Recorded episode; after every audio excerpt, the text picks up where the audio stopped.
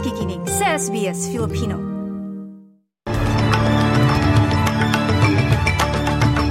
Sa ulo ng mga balita, pagsabog sa Mindanao State University, inako ng ISIS. Programa para sa online safety ng mga kabataan sa Australia inilunsad. At 58 atletang Pinoy paparangalan ng Philippine Sports Commission.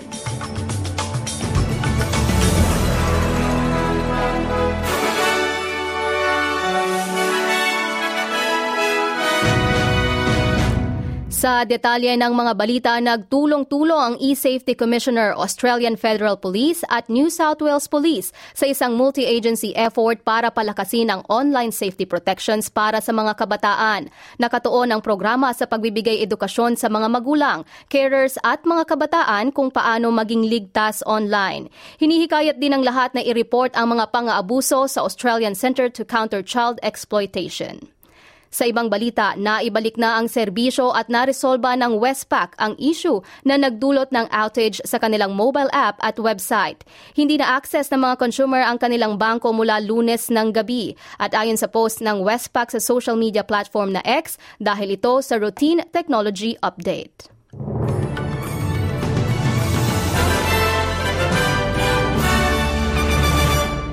Balita naman sa labas ng bansa, dumating na ang daang-daang Palestinians na sumunod sa panawagan ng Israel para lumikas sa southern Gaza patungong Muwasi area.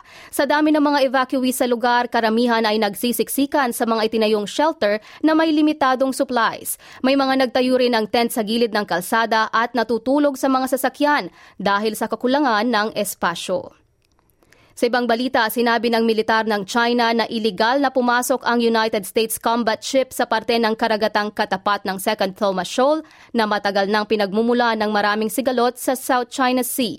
Sa pahayag ng spokesperson ng China Southern Theater of Operations, inakusahan nito ang US na binabaliwala ang kapayapaan at katahimikan sa rehiyon.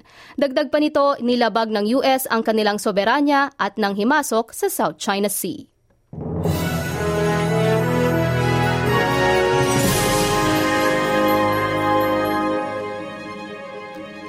Balita naman mula sa Pilipinas, inako ng terror group na Islamic State of Iraq and Syria o ISIS ang pagsabog kamakalawa ng umaga sa Mindanao State University na ikinasawi ng apat na katao at ikinasugat ng nasa limampung iba pa habang isinasagawa ang isang misa.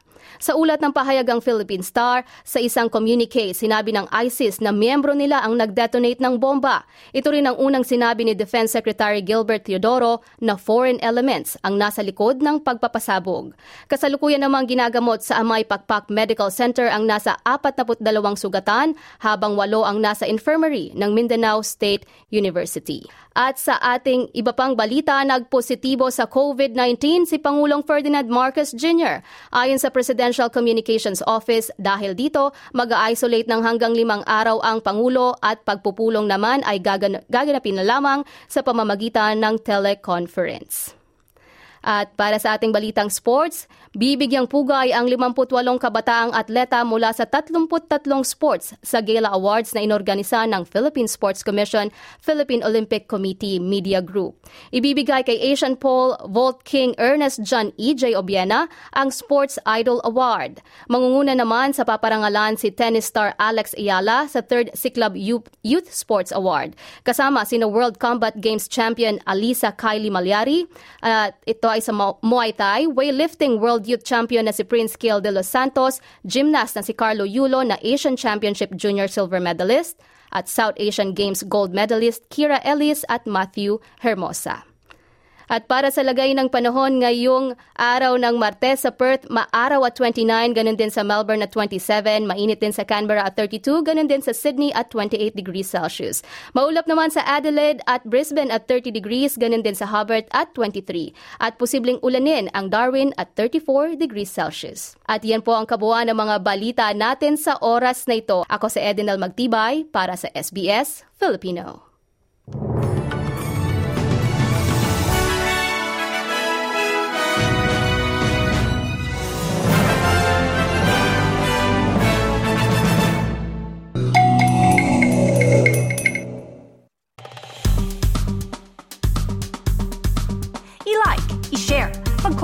Sundan ang SBS Filipino sa Facebook.